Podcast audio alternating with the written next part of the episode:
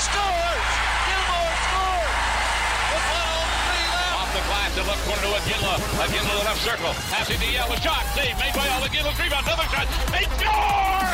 The Flames win it! Yeah, baby! They score! And the sea of red erupts. Flames Talk starts now on Sportsnet 960 The Fan. Here's Pat Steinberg and Aaron Vickers. All right, let's get things going on this Monday, November 13th, 2023. Other shows are taking holiday schedules, not Flames Talk.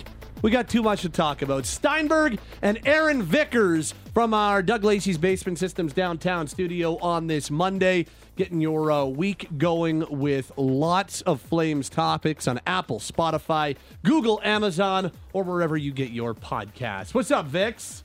Oh boy, do we have some stuff to get into, hey? Well, I just I, I feel like had we not done a show on this Monday, we would be missing another big flame story or delaying talking about another big flame story. Now we definitely hit it on Friday and Saturday's post game shows. Both are available now for you. Both have been consumed quite a bit. Friday we were reacting live to Nikita Zadorov's trade request following a 5-4 shootout loss in Toronto. Then Saturday we heard from Nikita following a 4-1 loss in Ottawa. And here we are on Monday and Zadorov's future with the team remi- remains a, a big topic. Before um I'll, I'll kind of summarize everything I know and and try to paint the entire picture of of where I believe things stand and what I've been able to ascertain from a number of different uh, uh, people I've spoken to.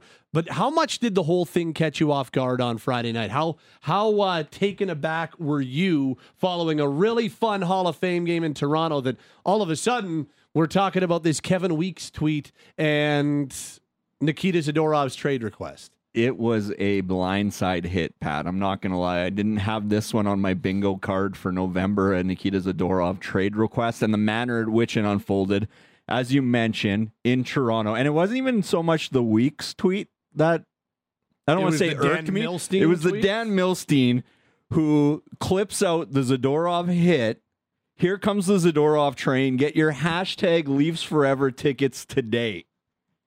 Like that's an elbow off the top rope to an unsuspecting um, General manager? general manager, Well, I guess, and I- and I- organization. I do know that it completely. So so here's here's kind of what I understand. Break it down for me, This because- is, this is all that I've been able over the last 48 hours or so, just talking to different people and and people that I trust. And here's here's what I've been able to ascertain about where things sit on the Zadorov situation and how we got to this point on this Monday. So.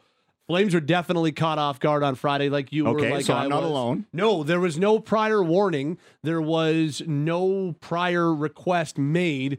The way I understand it is that somebody, whether it was me or Elliot or Frank or or whoever it was, somebody texted uh, and was like, "What's going on with this?" And that's how the the Flames found out about it. Um, that's how Craig Ooh. Conroy found out about it. Was he found out about it the same way everybody else did, just by spreading a social media post? so you're saying he has Twitter and it's a burner account? It could I could be. I don't know if it was a text message. I don't know if it was somebody on the flight. I have no idea. So the Flames definitely caught off guard. I do not get the sense that the Flames are in any rush to accommodate this trade request. Not because they've got sour grapes, not because they're upset with Dan Milstein or Nikita Zadorov. And you know what? If they were upset, you can understand it. But they're not in any rush to get things done because that doesn't help them as an organization. They by by doing this, this is what always makes my head hurt when Darren Ferris or Dan Milstein or Alan Walsh will go public with something like this is that hurts the team's ability to move the player. It hurts their leverage and then just delays the time. You're going to go so much, you're going to do so much better for your client, in my opinion, by doing this behind closed doors and and doing it the way Michael Backlund has done it the last number of years. Now Michael signed and the captain, but there were some silent trade requests or some silent, yeah, you know what? If if you were to go in a different direction, we'd welcome that. But they never went public. They never went trade me. They never like it was all behind closed doors. It was done very quietly and it worked out for the best because here Michael is the team captain. But all going public does is delay the timeline. All it does is make the player uncomfortable. And all it does is put the team in a worse spot to trade you because it takes away some of their leverage. So I so the Flames are in no rush to get this done. They'll Craig Conroy has been patient the entire way with these things and that's not going to change just because there's a public trade request out there from one of his defensemen he needs to be patient because you want to, much like Noah Hanifin or Chris Tanev or Elias Lindholm or Tyler Toffoli, you want to maximize your trade return and you want to make sure that you do what is best for your team. So Zadorov's going to have to play some games with this trade request hanging over. Oh, yeah. He's already played one. Um, and he's going to have to keep playing with this trade request. Remember, Sam Bennett, when he requested his trade in February of 2021, Prior to Daryl Sutter's hiring. prior to Daryl Sutter's hiring. Like he he must have played 30 games of that trade request. And then didn't that kind of go away a little bit once Daryl was hired? Because I remember him saying he was surprised that he was moved when he was moved because he was playing under Daryl. I think he was playing a little bit better.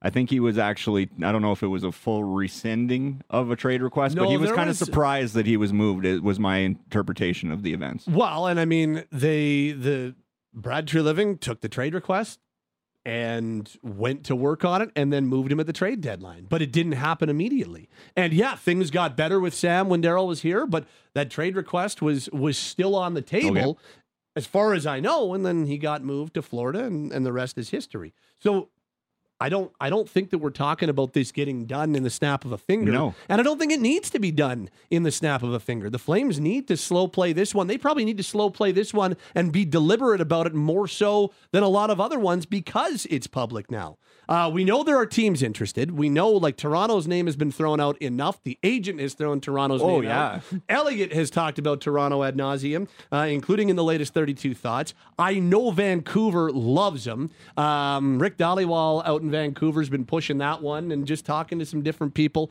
I know the Canucks covet Zadorov in a large way as well. Darren Dreger reported New Jersey's name out there, and uh, there's been a few other names that have been thrown into the pot as well. So that's where things sit from kind of a flame standpoint their timeline, no rush. They want to make sure that if they make a trade with this player, they're going to make the right trade, and there's no reason to put the accelerator down unless it's going to be a trade that truly makes sense. They've got a price, and they're going to wait for that price. We'll get into that in a second. Then there's the Zadorov side of things. I don't I don't believe Zadorov has had a change of heart in terms of how he feels about the city or how he feels about wanting to be here. We're going to hear from him from Saturday in just a second, but he's gone going back to the end of last year has said that he'd like to be here for life. And I believe that he still has a very large affinity for the city and, and the organization and all of that.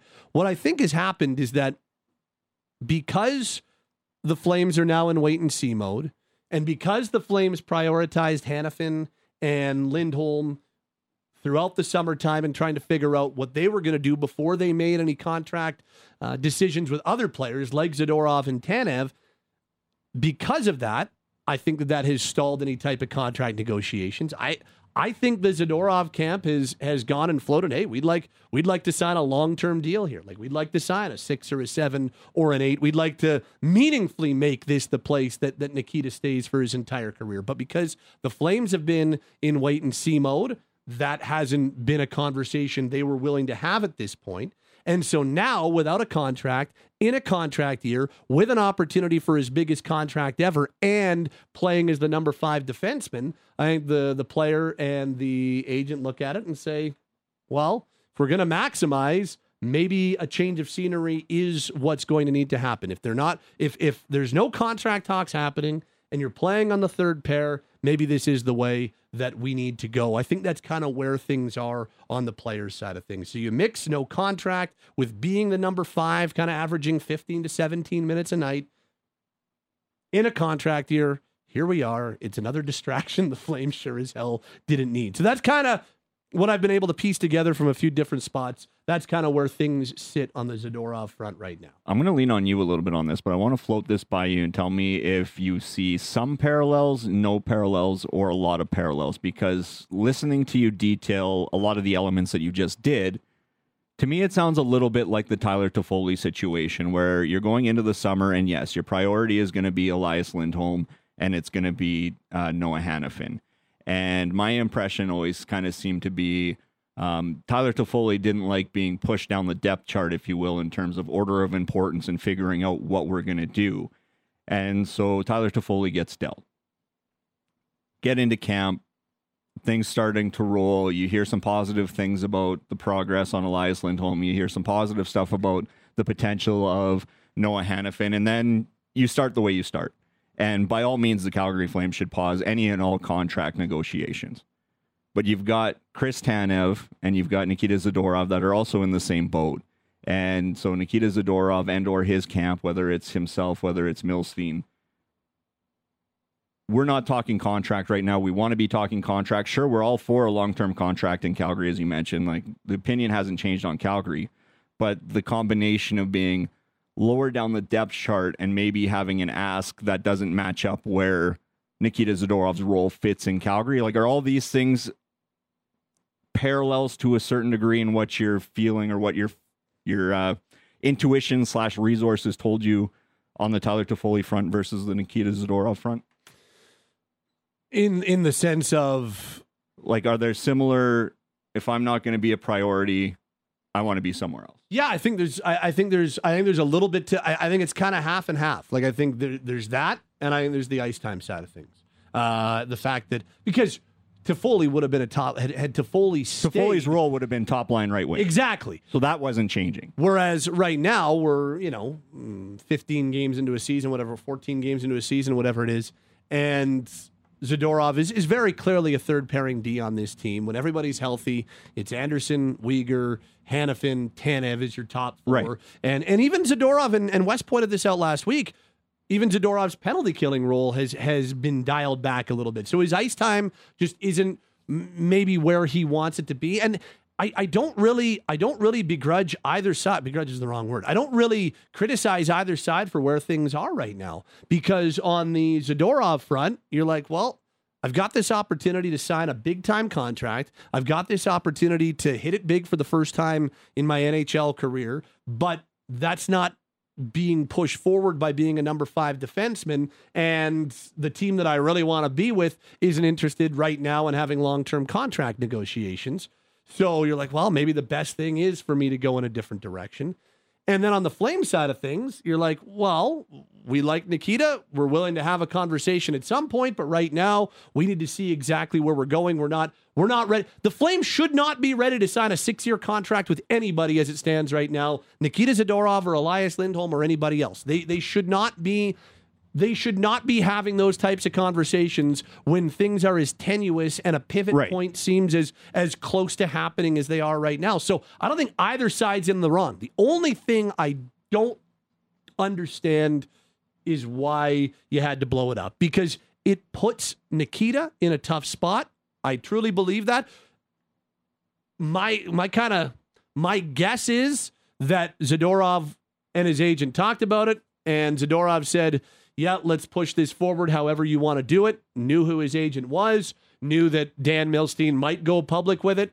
I don't think that Zadorov said, "Please put a tweet out with Leafs forever and uh, say that I'm the best D and leak it to Kevin Weeks." I don't think he said that. My my guess is Nikita said, "You're my agent. Let's see if we can't get a change of scenery. I'll leave it in your hands." And knew how his agent may or may not go about it. That's kind of how.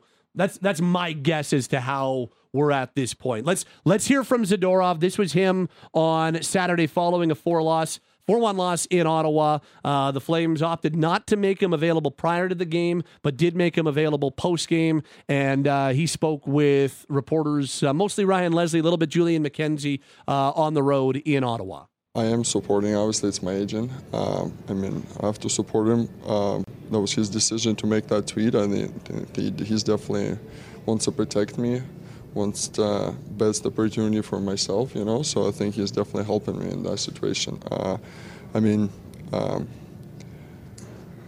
that's your job to discuss and all that stuff. I mean, you understand there's a lot of business stuff going on and everything. You know, awfully I cannot probably talk about 90% of that. It's you guys can only see 10% what's going on actually behind the cur- curtains. But I mean, I I love my time being Calgary Flame. I'm enjoying it every day. I love the fans. I love the city. Um, I mean, like I said last summer, you know, like I would love to be Calgary Flame for my whole life. Um, but I mean, the business side sometimes stuff happens, you know. So I mean, we just gotta. Um, I mean, my agent's gotta protect me in some points for sure. Have you, have you in fact asked for a trade? Um, well, we, we, we've been discussing it. Like I said, I cannot really say a lot of stuff, you know. Maybe it's going to be time when I'm going to be able to share it with you for sure. In relation to the tweet, how do you feel about your ice time? Well, I mean, I'm not controlling it. I can feel wherever I want, but the coaches are controlling it. You know, like my job is go up there and compete. I mean, that's I think that's what I'm bringing every night. You know, at the end of the day, it's my 11th uh, year in the league, and it's all about my teammates right now. So I feel like uh, um, that's not a really proper situation for a team right now, for sure. You know, in this regards, and I mean I would be pissed if I would be them if I see that from my teammate. But I hope they understand one day for sure. And I mean, I'm, I've been focusing on being a great teammate my whole life. You know, I think if you ask the guys around the league who played with me, I hope nobody said a bad word about me. You know, I would always step in for the guy. I would always help. I would always be for the guy, and I would always kill for any of my teammates on the ice and that's what I'm going to keep going, keep doing it every night. I get opportunity to play in this league and be humble. So there is Nikita Zadorov post game on Saturday addressing his trade request. I, I do think there's been a couple of times this year where Zadorov being outspoken and and making some waves through us in the media. There's been a little bit of like we've got enough distractions. I, so I think there's been a little bit of that going on. I certainly think with this trade request, there's been a little bit. Do we need like we've got enough going on, suspensions and injuries and all what's swirling around with Hanifin and Lindholm and their futures, and now this. I do know that there is a little bit of from all different levels of players, coaches, management, like uncle, enough already. It's November 13th. Uh, so the, the Flames did not need this distraction, but I do give, I, I know there was a lot of criticism on Nikita Saturday for basically saying, well, it's my agent's decision. He decided to do that. And I get that. Again, that's why I said my belief is that he said it's in your hands. Take it however you want to take it. And was prepared for this, but didn't necessarily say, please go do this. But I do, I, I like the way that he addressed that. Yeah, this might piss off my teammates, and I'd be pissed too if this was the situation. But I hope they can understand one day. I guess in the end, I don't really think I don't think there's a bad guy in this situation. I just think that the way maybe it was handled could have been a little bit better served to be behind closed doors. And then you don't have Steinberg and Vickers and the text line and everybody else talking about it. You don't have people suggesting that Zadorov should be sitting out to protect the trade asset. You don't have Nikita having like you telling me that Zadorov's brutal game against the Senators didn't oh. have directly to do with this? Of course it did. He was awful. That was the worst game he's played in like a year. I, I haven't seen Zadorov play that poor in a long time. You, you, there is zero coincidence that it happened less than 24 hours after that trade request became public. Of course it did. It now puts a ton of pressure and an undue spotlight or an unneeded spotlight on the player. And so so the only thing I disagree with is taking it public. The reasoning behind a trade request, sure, I get it. The reasoning behind the Flames not signing him to a contract yet, sure, I get it. This probably could have been served better not to put this thing out into the uh, Twitter sphere like it has been. I'm going to wander around all over the place, and hopefully at some point this starts making sense. But this is Nikita Zadorov three weeks ago. We have too many individuals playing by themselves. We got to figure out if we want to play as a team or if we want to play as our own guy. Now, he said shortly afterwards that it was kind of taken out of context by media, but whether he had his agent do it, he clearly had discussions with his agent about uh, a potential trade out of Calgary. That's a very me first kind of request. And I do understand it from a player perspective. He's well within his rights to ask. At the same time, the team's in no obligation to oblige him on his request. He's under contract for the balance of the season. This is going to be done on Craig Conroy's timeline, not Nikita Zadorov's timeline or Dan Milstein's timeline. You definitely don't sit him, and you don't bend to the will of all due respect your number five defenseman. Zadorov says he has to support his agent. No, you don't. You pay him. It's not the other way around. You could have said your agent stepped over the line or did this uh, on his own without any consultation whatsoever, whether it you believe it did or not, whether that's how it happened or not. He didn't walk back the trade request at all. And yeah, it, to quote Nikita Zadorov, I would be pissed if I saw that from a teammate. Well, his teammates have every right, especially going back three weeks ago, talking about too many individuals. Now you're in this situation where a very public trade request is out. Your agent is hashtagging the Toronto Maple Leafs, calling you the best defenseman on the team. Uh, All while not necessarily the sky's falling all around the entire team, but you look at injury situation and players not playing up to expectation and the record and where you sit in the Pacific Division and Western Conference. Like this is the last thing the Calgary Flames needed.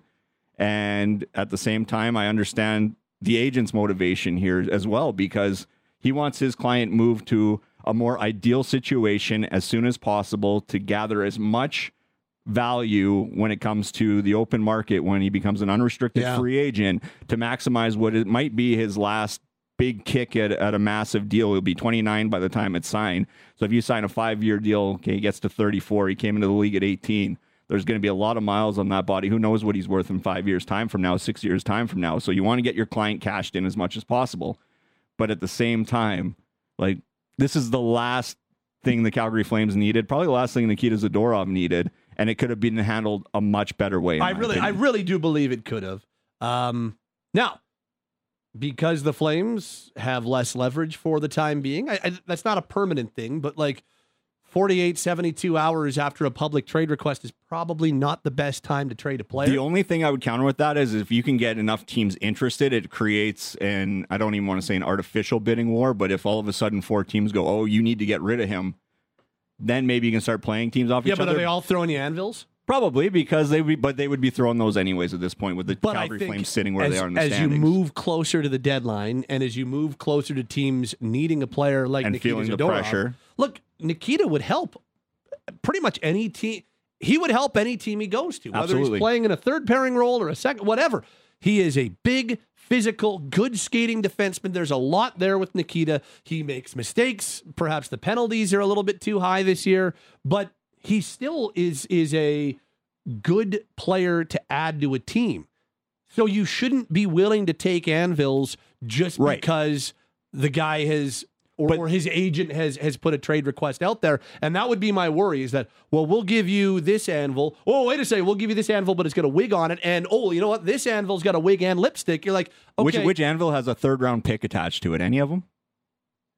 I probably not a ton of them right now. Fair enough. I I think you can get a second and a third for this guy if you wait. I think you can get a nice return for Zadorov if you wait and and if you get away from this vortex. Like move away from this vortex, get into a spot where he is comfortable playing with this and and let's let it let it move past. We're we're not going to forget the trade request, but let's move past the immediacy of it.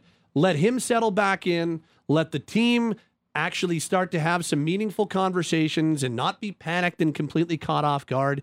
And like maybe it's early January or maybe it's mid December, but like right now, I don't think it makes a ton of sense for the Flames to make a deal unless there's something that that truly comes to pass. And they they played him on um they, they played him on Saturday. He was back on a pair with DeSimone at practice on Monday. He's gonna play Tuesday in Montreal. Like I just the Flames aren't in any rush. They'll make the deal on their timeline. Maybe that is Wednesday. As they should. Maybe that's not until December, or maybe that's not until the trade deadline. But I believe that is the way they should be going about it. 100%. It's Craig Conroy's timeline. It's not Nikita Zadorov's timeline. And that's just basically the bottom line. And I understand, again, Dan Milstein going about this, trying to create more urgency in moving his client to another location. That's why you make it public to put pressure on the organization, not so much the player. But at the same time, he's your number five defenseman, and you you look after your team before you look after the interests of the player. And if you're not getting what you need on Monday, November 13th, and you think you might, whether it's December, January, or right up before the trade deadline, Yep. the general manager's duty is to get the best return for the team, not put the player in his most ideal situation. Uh, let's hit the text line at 960 960. This uh, from Birdie and Highwood. Is the Z thing a ham fisted approach at getting leverage, an attempt to get the Flames to get off the pot and start talking? Bring that uncertainty to a conclusion either way. If so, it's a shame it went public and a miscalculation, in my opinion. No issue if he asked for a trade, but how you do it is important. Sounds like someone from his quotes who wants to know if he's staying long term or whether he needs to make another move. I'm sure that didn't help in the room on Saturday. So just as things are looking better, suddenly there's something stinky in the dressing room again. Whatever happens, Flames will surely take their time unless someone brings a haul that the club likes. Quickly go Flames. P.S. I won't boo him Thursday. Got to support the team through this. So that's from Birdie and Highwood. I think there. I think absolutely this is whether it's ham fisted or not. I love that term. Once I figure out what exactly it means, Yeah, I'll comment. I- I, I'm also might have to fire up the old Google machine on that. Um, if you describe someone uh, as ham-fisted, you mean that they are clumsy, Ah. especially in the way they use oh, their I'm hands. so gonna steal that. Um, so I don't know if it was ham-fisted or not, but I do think it was an attempt to put a little bit more leverage on the player side of things, no doubt about it. Uh, Matt and Cochrane says Zadorov's PK times dialed back because the team's usually killing his penalties. I mean, touche. Uh, this uh, says the way the Flames issues are going, team results, contracts, and now the Zadorov situation. I feel for Craig Conroy. Uh, what Harry has left may fall out or be gray in no time. Tough spot for a new GM. Got to be harder than any other GM outside of San Jose and Edmonton. He has walked into a very difficult situation, and I actually don't mind the way he's handled it. The fact that he's been patient and hasn't been bullied around, I think is is a good thing. And I think that that approach will serve him really well with this situation as well.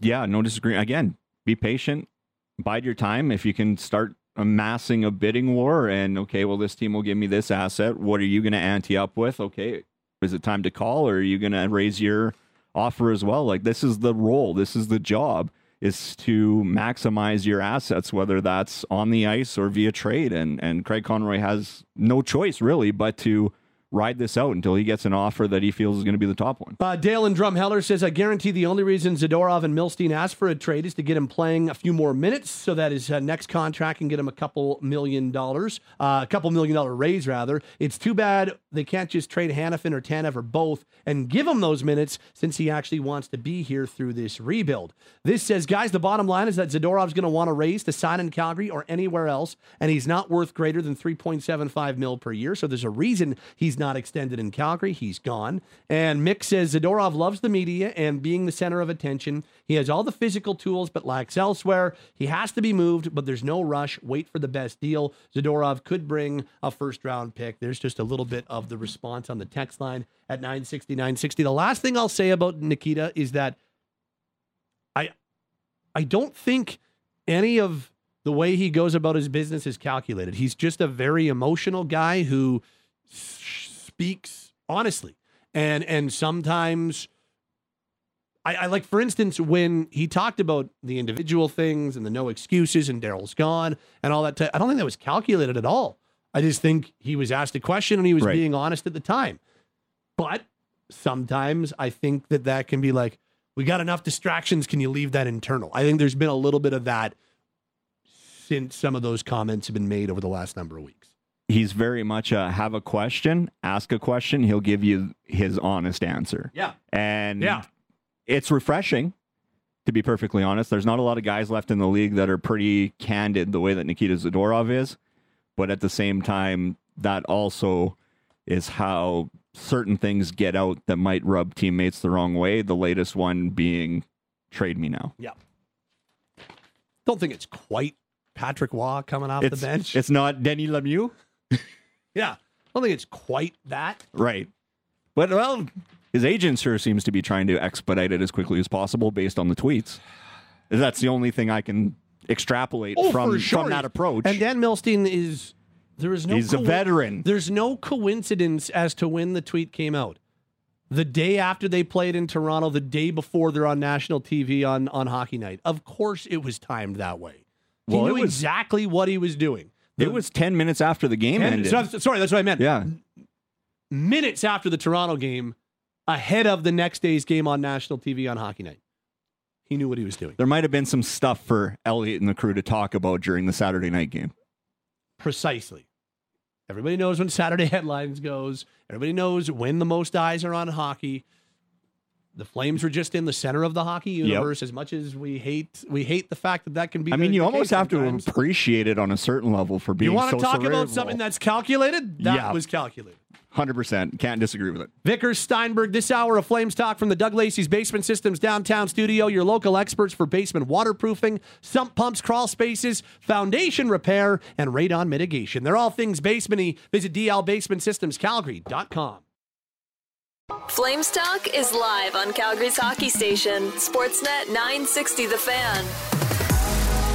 It's a Monday, which means it's time to focus in on the future of the Flames. Brought to you by Oncolytics Biotech, fighting cancer by unleashing the power of the immune system. To learn about to learn more about how they believe they can give patients more time, visit oncolyticsbiotech.com. It's Pat Steinberg along with you, Aaron Vickers of NHL.com, and on a Monday we say hello to the head coach of the Calgary Wranglers, Trent Cull, whose team uh, went two for two on the road this weekend, eight three Friday night on the road in San Diego. The following night against that Coachella Valley wagon, a 4 1 win in Palm Springs. The Wranglers now 8 1 and 1 to start the season and have the number one points percentage in the American Hockey League. We say hello to head coach Trent Cull right now. Coach, how are we doing today? Doing well, boys. How are you guys doing? Doing well, doing really well. I would imagine uh, you were pretty happy with uh, your group's weekend in California. Yeah, yeah. You know, well, I mean, it's always nice to visit California for a little, uh, little sun, and uh, you know, not that it was a, it was a fun trip, but uh, you know, I thought, uh, I thought our team played really well in San Diego. I mean, it was kind of a game like, I think it was two minutes into the second period. We actually had back-to-back five on threes. We hadn't even barely had a five on three this year, and anyways, we scored on both, and uh, it was six nothing at that point. And so it was a bit of a uh, runaway game, which is you know it's tough to kind of keep a lid on those. And uh, but uh, but then and I and I thought that you know back to back with travel going into Coachella Valley, they're a pretty good team, and uh, I thought Oscar was our best player. Uh, he was really good for us, and uh, and you know kind of weathered the storm a little bit with them, and, and I thought we uh, found a way to win. So I was pretty happy with it all. Yeah. Well, and, and I know when we spoke with you last week, and, and the most recent game, the last time we spoke was the Sunday afternoon loss at home, and, and you're like, hey, look, I mean, yeah, we're off to a great start, but we we did not like losing, and we didn't like the way we played, and it's time to get back to work. How how did you like the way your group attacked practice, and then carried that over into these two games on the road? It was good. I mean, uh, just uh, just being honest, uh, we had we talked about being greasy, talking about finding a way to score goals, and uh, you know, at this level, you know, you, you've got to be in the paint, you've got to be, uh, and you've got to win the paint battles in defensive zone as well, right? So that's a big, always been a big thing with, with teams that I've coached, and, and I know that we really kind of went after that a big uh, last week, and and I thought we we saw that, like with all of a sudden you're scoring eight goals. I mean, it's crazy, but uh, but you know what? But our attention to detail was good, and then even you know the next night, like we had to weather some storms. I mean, Coachella had us hemmed in a few times, and you know, and long changes the second period, and a few in the third. They're really pushing there, but uh, I thought we did a decent job of hanging in there, sticking with our guns, and our structure was good in D zone coverage. We you know, kind of pushed them to the outside. I thought a little bit more, and then uh, and we capitalized on the opportunities that we had. What uh, that that's that's never an easy spot to go into Palm Springs and and play that Coachella Valley team. We know how far they went last year. We we know that they uh, they eliminated the Wranglers in the postseason last year. That is a tough place to play. What uh, how, especially on the second half of back to back. You, you must you talked about Oscar, but just the overall team's battle level. It sure did sound like you guys were were really high in that regard. Yeah, no, you know what? I thought we had a really good start. Uh, we had, uh, I think, about 12 minutes of the first period. I thought we were, we were game ready, sharp, even even though we traveled, et cetera, from the night before.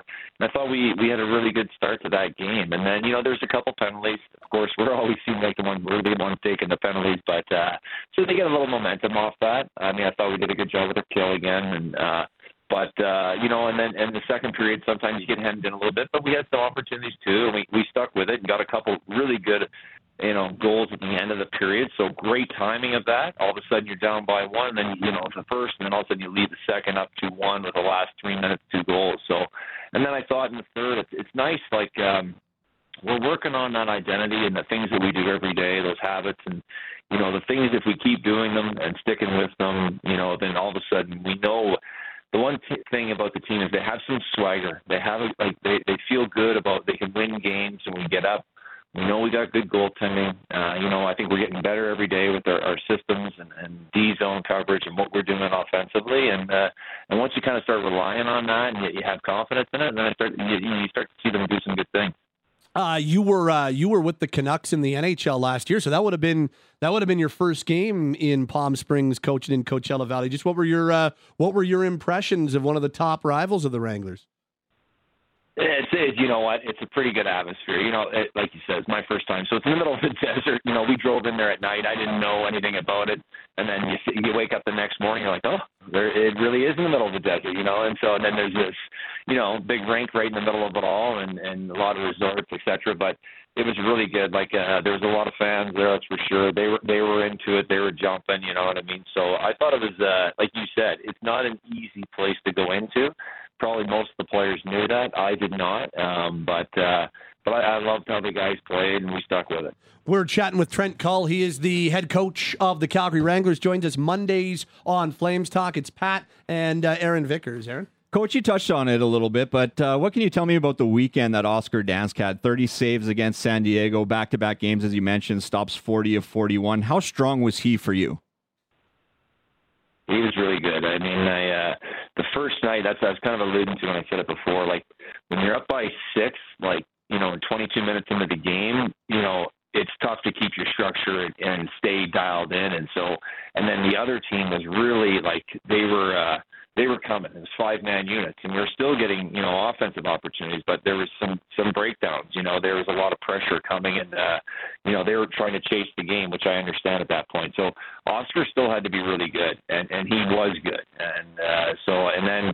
You know, I'm not saying Oscar's not a young guy, but he's not an old guy either. Right. So then you're always worried about a goalie in a back-to-back situation, and I was just like, but uh, for my first time, like you guys said, going into Coachella as a, as a head coach, like I wanted to make sure that we're sending the message that we're, we're trying to win these games. You know, we're trying to win this game. And I thought that I was really happy with my decision after the fact. I thought Oscar was really good for us, solid, just really simple and solid the second night, and uh, and that's all the group needed. And the other guys kind of took care of it. And I thought it was I thought it was really good. So I know he's not with you currently, but you've got Dustin Wolf with a 2.34 goals against and a 924 save. You got Oscar Dansk, who's got a 1.95 goals against and a 944 save percentage.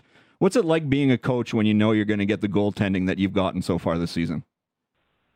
You know what? I'm I'm still rolling that around in my head. I, uh, I I'm not used to that for sure. Never mind. Uh, like you said, like I know I know Wolfie's not here right now, but to have that one-two punch, um, you know, I think I think Oscar's grown. Every time I see Oscar play again, I I feel more confident with him. Like Oscar, I coached against Oscar in junior hockey. You know, like 100 years ago, feels like in the OHL. Right. But um, and I just loved. I like his his compete when he comes to practice. I like how everything's going. And so when Wolfie's not here, I think it's a really good. It was a really good opportunity, I think, for for Oscar to take the ball and kind of run with it. And and he was awesome. And I think that's great. Like he he's got you know safety and security in himself, and he'll he should feel confident. And he was really good. So I was really happy with him being able to take it and kind of run with it. And, and now I got an issue. Right now I got guys that are just playing great, which I think those are great problems to have as a head coach. That's for sure. You kind of mentioned it. Oscar Dansk isn't young, but he's not old either, just being 29. What's the dynamic like between Dustin Wolf, who's one of the organization's top prospects, and Oscar Dansk, who's who's giving you the performance and still has aspirations of being an NHL goalie? How have you seen those two kind of go together? I know the goaltending community, and, and it really is sort of a team tandem. But how have you seen Oscar and Dustin sort of interact with each other? Uh, it's it's been all good, and that's one thing I've I've noticed about both of them is uh, they're such pros. Like they're some of the best pros we have on the team, and just how they every day how they conduct themselves, how hard they work. Um, you know, sometimes just a, just a little example, like we do a lot of little things at the end of practice. You know, practice is over, yet there's, you know, D are doing stuff and, and forwards are doing extra work. And like, and these guys, for guys that are, you know, uh, have played in the NHL and are, you know, wanting to try to get back to the NHL, like they're down both ends. They're taking way more reps than probably they should be. And they're working, they're still working and grinding. And and sometimes it's three on oh, O's or situational play that maybe not happened for them, but they're in there and they're grinding away, and that's why when something like this happens, you're like, man, I, I want to go back with Oscar because he deserves it, you know, or you know, if you got Wolfie going two nights in a row or whatever it is. I think it's just those things that you root for those guys because you know they're all in, and then how they respond with each other is awesome. I think they're just two consummate pros that are looking to help each other out, and, and I think it's a really good relationship.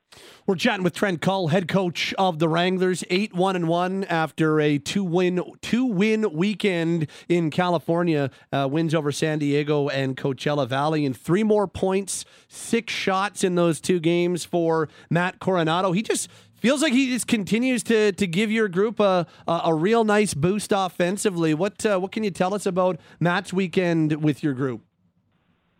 I think that uh, I feel like uh, Huntsy coming down, Dryden coming down was like the the piece that those two needed. And when I say those two, I, I obviously referring to Matt and also but to Cole Schwindt as well. And I thought there's just that little extra swagger. You know, we you know maybe we missed it a little bit with Zary not here or possibly not here, and and so but you know good for those guys. They're still doing a great job, and so all of a sudden, you know, Huntsy comes back and he's playing, you know, he's got to get up and running and play some more minutes. And I think it was just kind of like the shot in the arm that those other two needed. And then I was like, I was like, I thought Matt had a really good weekend. You know what I mean? He he wants the puck. He wants to he wants to carry the puck. He wants to shoot the puck. So some really good things I think for for a young player seeing in him. Uh, and he's getting a lot of ice time, all situations again. And, and I just I thought Cole, after maybe stepping back in the San Jose weekend, so we played San Jose at home before the weekend before. I didn't love his game. He was kind of in between, like which our whole team was, and I thought he was really solid for us this weekend. And, and just that line, I think was uh, was dynamic, but also really good defensively as well. You mentioned Dryden Hunt, and he he immediately makes an impact for your group. And you talk about him kind of being the shot in the arm. He's just he's just a pro. He he spent the first chunk of the season with the Flames, comes and joins your group, jumps in, and and is immediately an impact maker. Like he he is just a a, a good pro at this point, isn't he?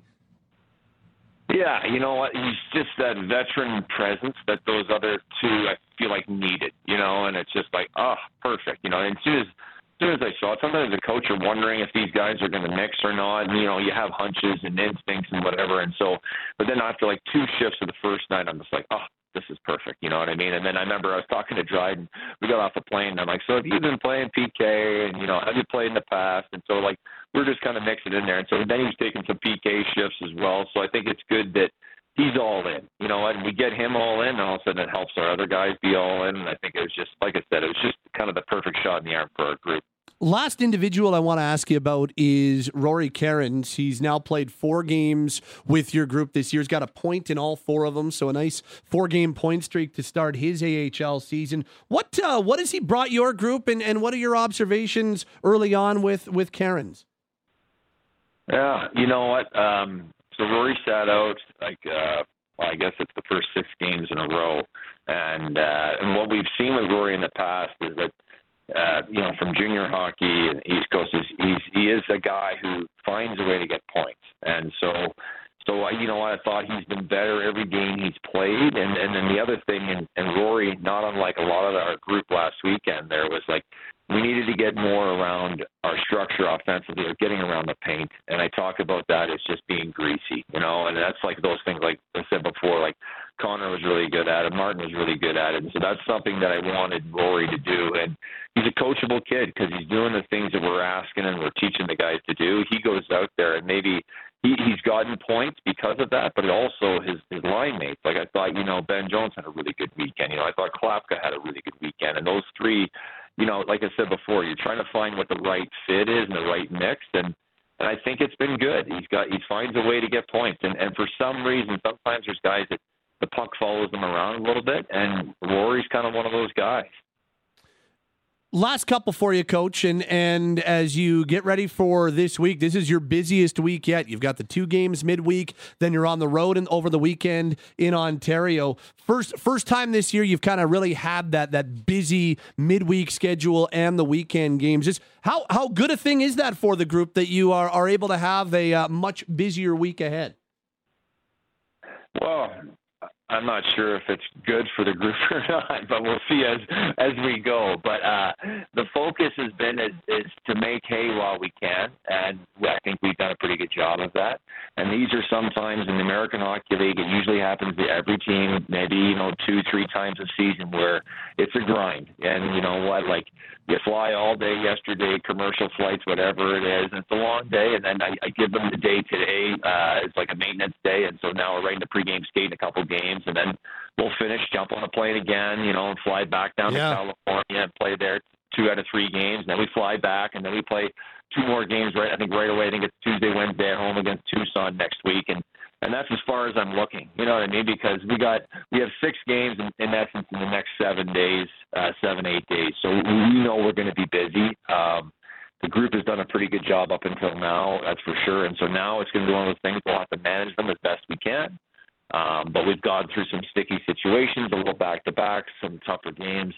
So I think it's prepared us well, and you know I can't wait to see where we're at in two weeks. You know what I mean? Because, Yeah. Like I said, every team goes through it, and we're just going to have to find our way through it, and hopefully we can keep uh, rolling like we've been doing. You've got Bakersfield at home, then uh, Ontario on the road. What do we know about uh, the two teams that you've got this week? Just Ontario's always got, um, and, and well, both of them. Uh, both of them always usually have fa- fairly potent power plays. They're always usually higher end skill.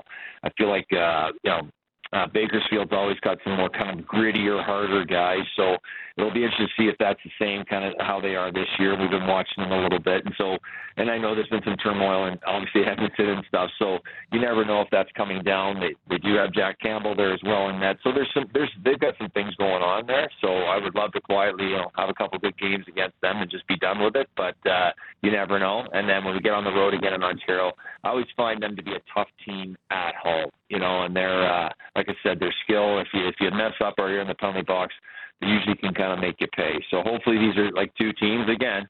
We keep playing the way we're doing, and and you know keep uh, finding a way. Sometimes we're going to bend, and uh, just as long as we're not breaking, and we keep with it, we should be fine. Great stuff as always, Coach. Really appreciate the time. Thanks so much for doing this. We'll talk to you next week, and uh, good luck this week, hey? Thank you very much, boys. Yeah, hopefully I'll get a chance to talk to you next week, or might be in an airport somewhere. That's a good point. You might Yeah. be uh, you might be flying somewhere. Busy. We'll uh, we'll roll with the punches. Thanks, Coach. All right, thanks, guys. Take care. That is Trent Cull. He's the head coach of the Calgary Wranglers. Boy, they are they are an absolute wagon. And you know, I know there's a lot of negative swirling around this team right now, but there are two really almost overwhelming positives with what we've seen from the Flames this year. Number 1 is their willingness and their almost they've almost gone out of their way to integrate young players into their NHL lineup Right. from Zary. Started with Coronato, then Zary and Pospisil are still playing. Solovyov got his opportunity. I know DeSimone is a little older, but he's only I think this is what what he's got like seven NHL games under his belt. They're they're keeping him in the lineup. They've been without Dustin Wolf for two games. Well, and then they called Dustin Wolf up primarily for injury insurance, but they get him a game. They didn't necessarily have to get him a game, but they did. And so that is a big time positive. They said, we want to be younger. We want to give younger players a chance. And 14 games into the season, big green check mark on that front. And then the other, the other overwhelming positive is even with their leading scorer in the NHL, their two time goaltender of the year in the NHL, they're still winning hockey games in the American League with the Wranglers. The Wranglers have an 850 points percentage. Yep. They're 8 1 and 1 to start the season. Like so so you've got them going out of their way to integrate young players at the top level. And even as they're doing that and using their American League team as their feeder, Trent Cull's team with the Wranglers is still rolling off wins. And Oscar Dansk is having a great weekend. And Klapka's stepping up. And Kerins is stepping up. And Coronato's playing well. It just th- those are two really really positive things that we've seen this year. You mentioned an 850 win percentage. That's 158 higher than the next closest team, the Hershey Bears. It's 692. Now, there's a little bit of a games played discrepancy there. The Wranglers have played 10, Hershey's played 13. But that is a massive gap between number one and number two early in the season. And as you mentioned, without their leading scorer, without Pospisil, who uh, Trent Cull did say was had been their best all around player at the time of the call up. Without their starting goalie, they've done it with a couple of wins over the weekend. Like certified wagon. The Calgary Wranglers are. Yeah. Good way of putting it. They really are a wagon. He's Aaron Vickers. My name is Pat Steinberg. As we start to wrap things up this hour on Flames Talk, and that was the future of the Flames, brought to you by Oncolytics Biotech, fighting cancer by unleashing the power of the immune system. To learn more about how they believe they can give patients more time, visit oncolyticsbiotech.com.